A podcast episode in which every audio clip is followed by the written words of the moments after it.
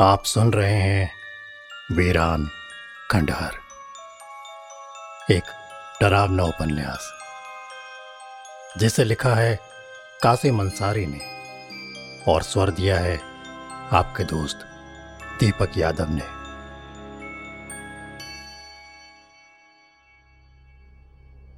दो दिसंबर, आगरा, सुबह के दस बजे थे। दिसंबर का महीना था। आगरा में शुरुआती दिनों में ठंडी जल्दी पड़ना शुरू हो जाती है।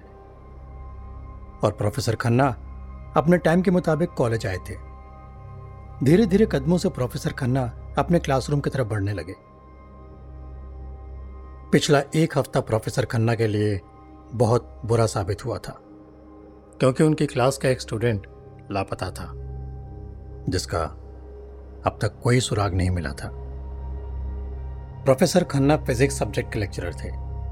उनका स्टूडेंट बहुत ही होनहार था और होनहार स्टूडेंट के टीचर की नज़रों में बहुत ही ज़्यादा कदर होती है।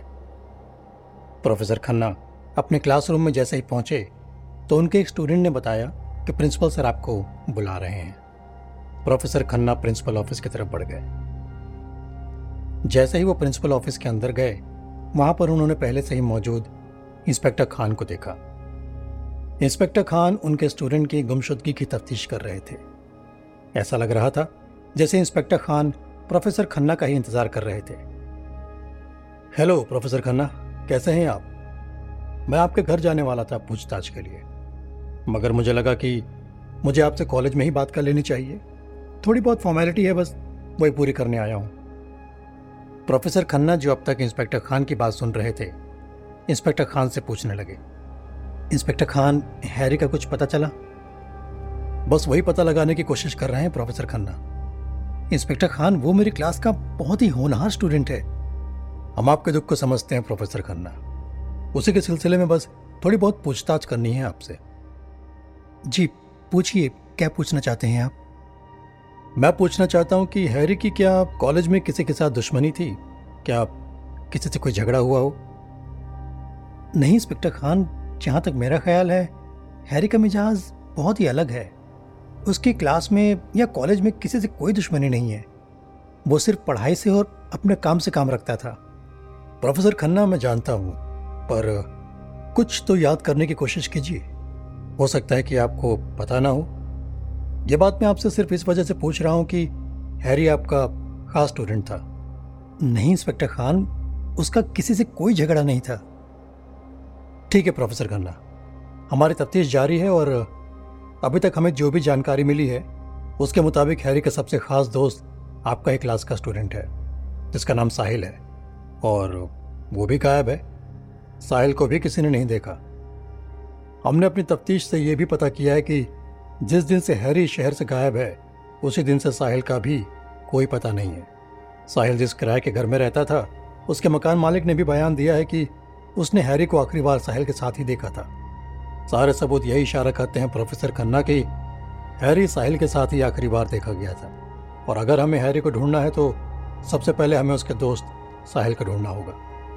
सारे सबूत यही इशारा कर रहे हैं प्रोफेसर खन्ना की हैरी के गायब होने में उसका दोस्त साहिल कहीं ना कहीं जुड़ा हुआ है। हमने साहिल के बारे में पता किया है। साहिल शिमला के पास किसी पुलगा गाँव का रहने वाला है। हमने साहिल के कमरे की तलाशी भी ली है। उससे यह पता चला कि साहिल अपना बैग लेकर यहाँ से गया है। हमने कॉलेज का सारा रिकॉर्ड छान मारा, मगर हमें उसके घर का कोई पता नहीं मिला, सिवाय उसके गाँव के नाम के।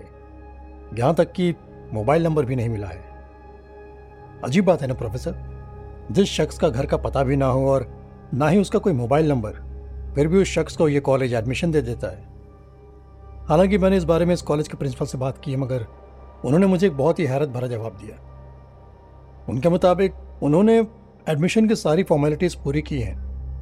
फिर रिकॉर्ड में साहिल का मोबाइल नंबर उसका घर का एड्रेस क्यों नहीं है? सिर्फ़ उसके गाँव का नाम है। हम आपसे बस यही पूछना चाहते हैं कि आपका क्या ख्याल है? क्या साहिल का हैरी के लापता होने से कोई संबंध हो सकता है? इंस्पेक्टर खान, जहाँ तक मैं साहिल को जानता हूँ, वो भी हैरी की तरह एक सीधा साधा व्यक्ति है।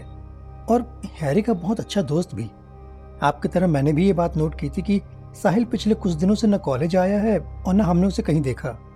लेकिन मुझे नहीं लगता कि हैरी के लापता होने में साहिल का कोई हाथ हो सकता है, क्योंकि जहाँ तक मैं जानता हूँ, साहिल और हैरी एक दूसरे के बहुत अच्छे दोस्त थे। मुझे साहिल से ऐसी उम्मीद नहीं है। लेकिन आपने जो अभी अभी मुझे साहिल के बारे में बताया, उस बात को सुनकर भी मैं बहुत हैरान हूँ। ऐसा कैसे हो सकता है कि साहिल के घर का एड्रेस इस कॉलेज के रजिस्टर में दर्ज ही ना हो? और ना ही उसका कोई मोबाइल नंबर। सिवाय उसके गाँव के।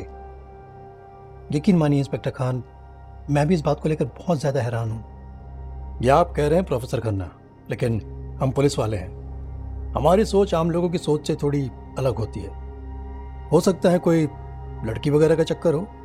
अक्सर लड़की के चक्कर में एक दोस्त दूसरे दोस्त की जान लेने पर भी उतारू हो जाता है। इंस्पेक्टर खान की बात सुनकर प्रोफेसर खन्ना, इंस्पेक्टर खान की तरफ़ देखने लगे। इंस्पेक्टर खान ने प्रोफेसर खन्ना से कहा, ठीक है, प्रोफेसर खन्ना, हम चलते हैं। कि सारे सवालों के जवाब हमें सिर्फ़ साहिल ही दे सकता है। जिस तरह से साहिल गायब है, मजबूरन हमें साहिल का पता लगाकर उसे गिरफ़्तार करना ही पड़ेगा। एंड आई एम सॉरी मैं समझ सकता हूँ, इससे आपके कॉलेज की रेपुटेशन पर बहुत ज़्यादा फ़र्क पड़ेगा, यानी कि ख़राब होगी। लेकिन मेरे लिए साहिल को पकड़ना बहुत ज़रूरी है। मैं भी यही चाहता हूँ, इंस्पेक्टर खान, कि आप सच्चाई के तह तक जल्द से जल्द पहुँचे। ऐसा ही होगा, प्रोफेसर खन्ना, ऐसा ही होगा। ये कहकर इंस्पेक्टर खान प्रिंसिपल ऑफ़िस से बहुत तेज़ी से बाहर निकल गए। रात का भयानक सन्नाटा चारों तरफ़ फैला हुआ था। एक गाँव जो उस रात के भयानक सन्नाटे में भी जगमग रोशन था, मानो जैसे कि वहाँ पर रात हुई ही ना हो। चारों तरफ़ जश्न का माहौल था। पूरे गाँव में बड़े बड़े मकान मशालों से रोशन थे। और उस गाँव की ऊंचाई पर, जहाँ पर एक बहुत पुराना आलिशान महल बना हुआ था। साफ़ लग रहा था, वो महल किसी राजा का था।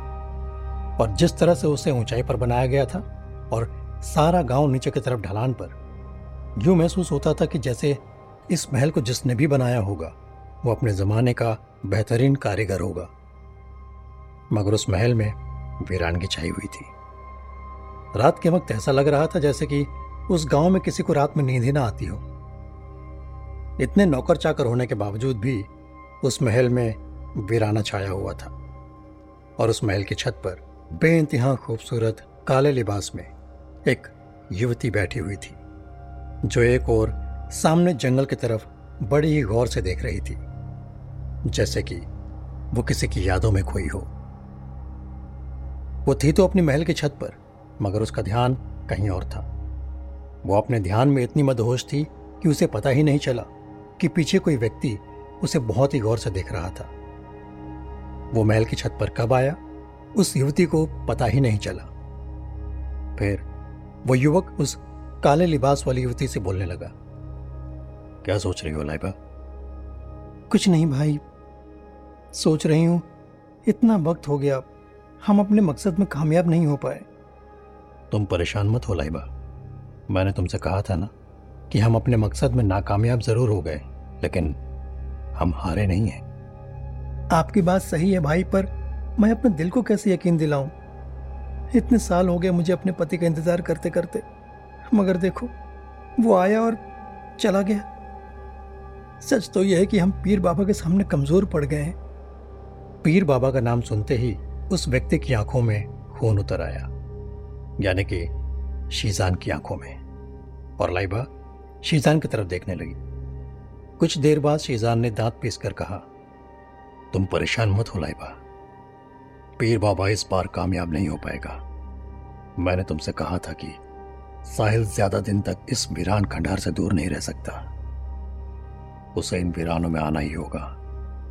अगर वो तुम्हारा पति है तो मेरा दोस्त भी है।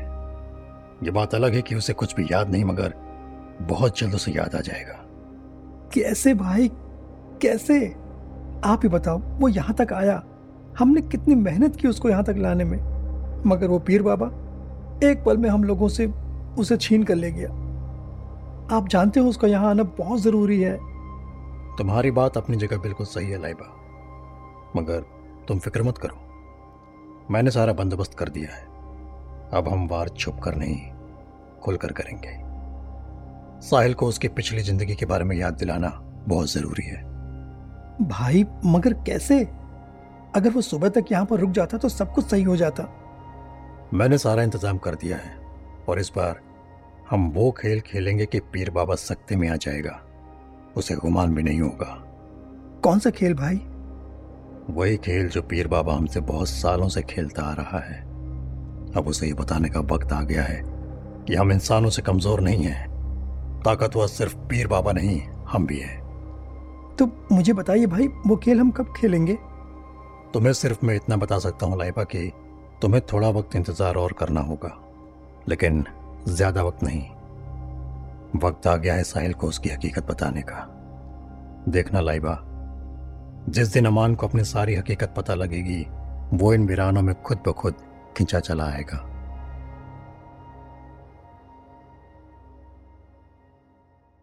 ऐसी ही इंटरेस्टिंग किताबें कुछ बेहतरीन आवाजों में। सुनिए सिर्फ़ ऑडियो पिटारा पर। ऑडियो पिटारा सुनना ज़रूरी है।